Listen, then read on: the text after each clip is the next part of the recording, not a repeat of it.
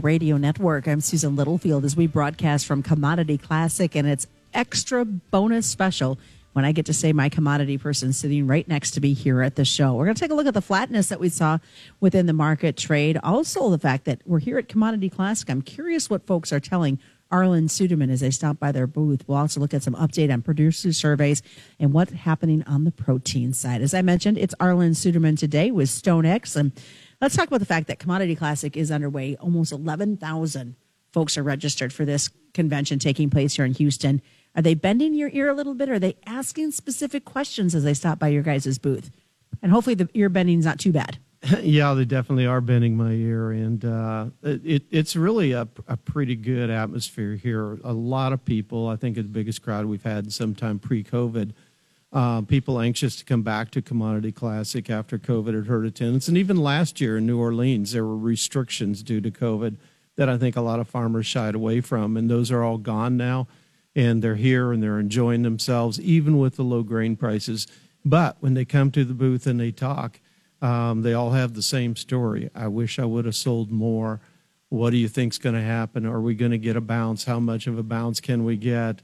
Uh, where are we going to go from here? A lot of questions about South America, uh, Brazilian production, etc. So there's a lot of concerns. The concerns are really elevated this year. You don't have the crystal ball ready to go to be able to answer some of those questions, but we did see a drop in today's markets. We just kind of had that flat feel to them. It did. And I guess after we've been falling so far, flat can be good from that standpoint. Now, the markets are oversold and, and they're due for a bounce. Um, when, they're, when they're oversold, they need to correct. They can do that by bouncing or they can do that by trading sideways for a period of time. So, our, our role is to try to discern is this a sideways consolidation or is this a bottoming action? And, and I can say that we don't know yet at this point. Um, it feels like it wants to make a bottom, but that doesn't mean that we have. We've been here before. Um, I think corn may have a better opportunity perhaps than beans in the near term. And for most farmers, they say, well, that's good because I have more corn to sell than I do beans. That's also one of the problems because the Brazilian farmer is in even a bigger mess than what you are, uh, so to speak, from, from when we talk to them because uh, they're way behind in their pricing. But with corn, I say that because we have the winter corn crop in Brazil, which has higher risks. Doesn't mean it'll happen, but higher risks of weather problems here as we get into late March into April, based on what the weather models are currently saying. And uh, then we'll see if that can give us a bounce. And of course, at the end of March, we have the quarterly um, stocks reports and the planning intentions reports. A lot of things that are being thrown at these guys. Let's throw in the fact that the dollar um, saw an uptick again today. Yeah, and that strong dollar is a problem. It does keep us as a residual supplier of the world. We're able to do good business with Mexico because we have a freight advantage. But beyond that, it's it's a lot tougher to compete in a lot of our traditional markets because of the strength of the dollar, and that's an ongoing problem. What are you hearing when it comes to South American weather and where they're at harvest as they get closer to wrapping up? And then obviously that's the Safrinha corn crop. Yeah, the harvest progress is going pretty much according to plan as they're approaching the midway. Now, you look at Mato Grosso, where they plant the, the winter corn crop. Um, they're much further along there. The bulk of the soybeans crop is harvested, the bulk of the corn is planted. Mato Grosso specifically, they want to be 90, 95% planted of that winter corn crop, meaning harvest the soybeans and put in the corn right behind it uh, by the end of this week. And they're basically should be there. Uh, we'll get updated numbers tomorrow on where they're at, but I anticipate it's going to show that they're there. Are we kind of, I mean, I looked at those export numbers that came out today, and we seem to be somewhat holding our own, but there's definitely room for improvement. Soy meal export sales are really good. Um, and that's because Argentina still hasn't harvested their crop and they don't have many supplies to grind on the export market. Milo sales are really good. That's because China continues to buy. And people think, well, maybe that'll be good for corn, but China's buying their corn from Ukraine right now and some from Brazil. And they're frankly buying up and building the reserves of all the basic commodities right now. It feels like they're preparing for something. Um, but Milo and soy meal is about it, and their other numbers are really disappointing. What about the, the Russian wheat dump that we keep hearing talks about? Yeah, uh, we're even, you know, they they want to have a record export uh, year because they want to generate revenue for their war effort, and they've got a lot to sell. They've had a couple of good crops now, and they're coming up on their next harvest. And so the price just keeps getting lower and lower, and ultimately that sets our price. I know it's not out number yet, but you will be releasing some numbers as you talk to customers. Yeah, our, our monthly customer production survey out of Brazil should be out tomorrow morning. Um, and I talked to our people earlier this week, and I expected them to say, "Yeah, it'll probably drop some more." And they said, "We haven't seen the numbers yet, but we've been hearing more and more reports of better than expected yields." So that really piqued my interest.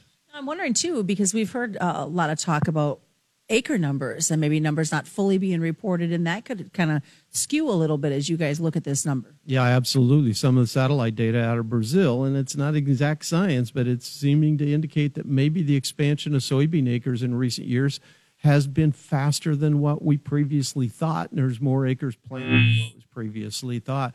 And if so, that helps make up for some lost production due to low yields. You haven't seen any pictures or any discussions on, on Twitter or now called X at this point? Uh, no, no, certainly not. And uh, but I do think it may be part of the reason why USDA's estimate didn't fall further than what it did in the last report. Stick around, folks. We've got a lot more coming up as you get ready here for the second half of the channel Final Bell. We're broadcasting, of course, from Commodity Classic, which is underway in Houston, Texas. Speaking about Texas, I know we've been sharing this with you guys throughout the day. Over 850,000 acres in Texas, between Texas and Oklahoma. It's over a million acres now plus all the acres that are burning in the western part of Nebraska. Lots of thoughts and prayers go out to all that have been hurt by these wildfires. But if you're wanting to reach out, we've had some folks asking if you want to help the folks in Texas, it's tcfa.org. More's coming up. It's the channel Final Bell. Product placement is something we're proud of at the Enhanced Channel Seed brand. Here's Channel Seed Pro Grant Bailey from Norton, Kansas. Get down to the small areas, you know, of, of where these products need to be placed and picked in, and I feel like that's been a very strong point at Channel is we have a good group of leadership that chooses the right products for the right area, not just a broad one size fits all. Rise to the challenge this season with the Enhanced Channel Seed brand. Read and follow pesticide label directions, IRM, grain marketing, and other stewardship practices. Welcome back once again to the channel Final Bell here on the Rural Radio Network. I'm Susan Littlefield as we're continuing our conversation today with Arlan Suderman. Arlan is with StoneX and spending the couple of days that we are in Houston. And um, we were talking, Arlan, before we went to break about, and I mentioned about the fires and obviously the, the help that's there. And I, I brought up a question because it was somebody we were talking about here in the media room was, you know, as these fires move through, we don't know all the numbers. I mean, we know acre wise, and you did the math which just was kind of uh, mind blowing when you looked at the math to that. But we don't know the extent of what the damage is going to be, um, any effect at all to to the wheat crops, to those fields they haven't planted yet, to livestock. But again, I'm sure it's maybe sitting there in the back of the minds as these brokers as they look and see how the markets are trading.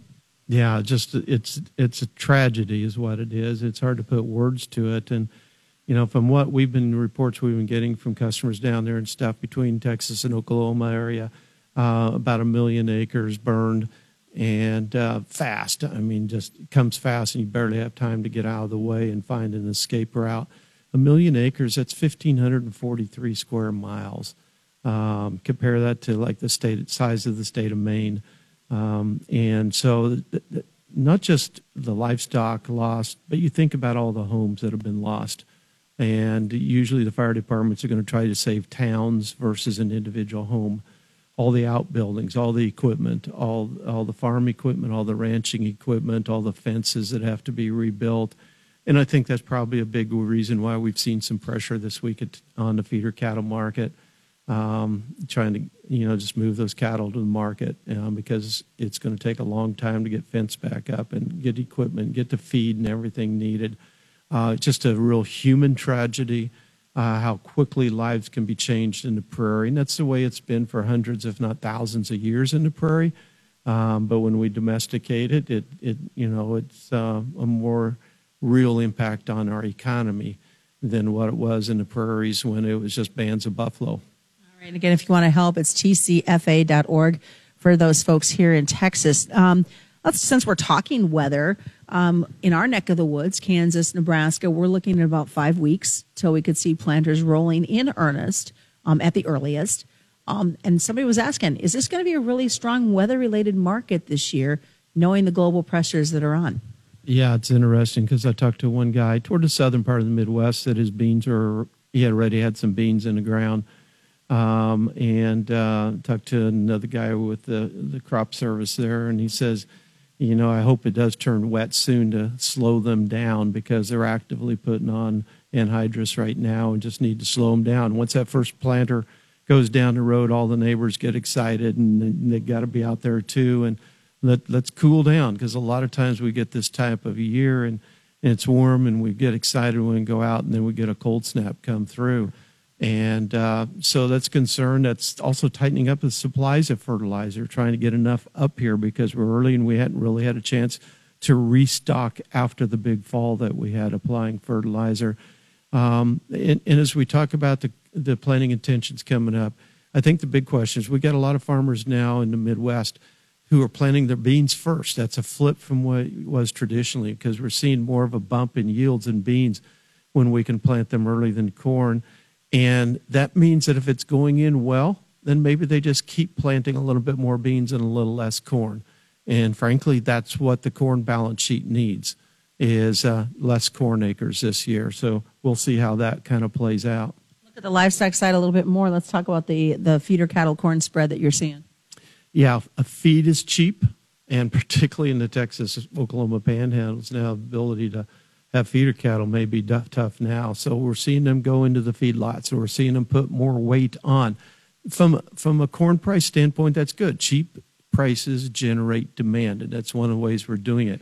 Also, as we look at and in feeding those cattle longer, and as we look at ethanol, it's been helping support the ethanol grinds. As I look at year-to-date corn use for ethanol, it exceeds that seasonal pace needed to hit USDA's target right now by almost 100 million bushels. So I expect USDA is going to be bumping that up. So my ending stocks estimate is now working its way closer to 2 billion bushels. That's better than 2.2 billion. It's still about 500 million too high. But if we don't lose some corn acres, we could still be looking at 2.4 to 2.5 this next year if we have normal weather on both sides of the uh, uh, equator. And finally, your thoughts on this cash movement today for the cattle? It, yeah, 183 in the north today follows 183 in the south yesterday. Uh, the Packers have been slowing the chain speed, but uh, that hasn't been enough to kill the cash market. It's still moving. All right, what's your one takeaway? I mean, you're here at Commodity Classic. What's the one thing we need to be thinking about as we head into a Friday trade? And hard to believe, the 1st of March. Yeah, don't be discouraged. Hit a few singles to get your attitude back around on your marketing. Good advice. Best way for folks to get a hold of you, Arlan? StoneX.com over on Twitter, ArlanFF101. All right, that is today's channel final bell as we broadcast from Commodity Classic, which continues through this weekend in Houston, Texas. Again, to talk tcfa.org. If you have fencing or hay supplies, feed supplies, uh, go to that website. They'll give you more information as those fires continue to burn. And as soon as we get information for the folks in western Nebraska, we will pass that along as well. Commodity futures and options do involve a substantial risk of loss, not suitable to all investors. That's a Channel Final Bell brought to you by Channel Seed and the Channel Seed Professional on the Rural Radio Network.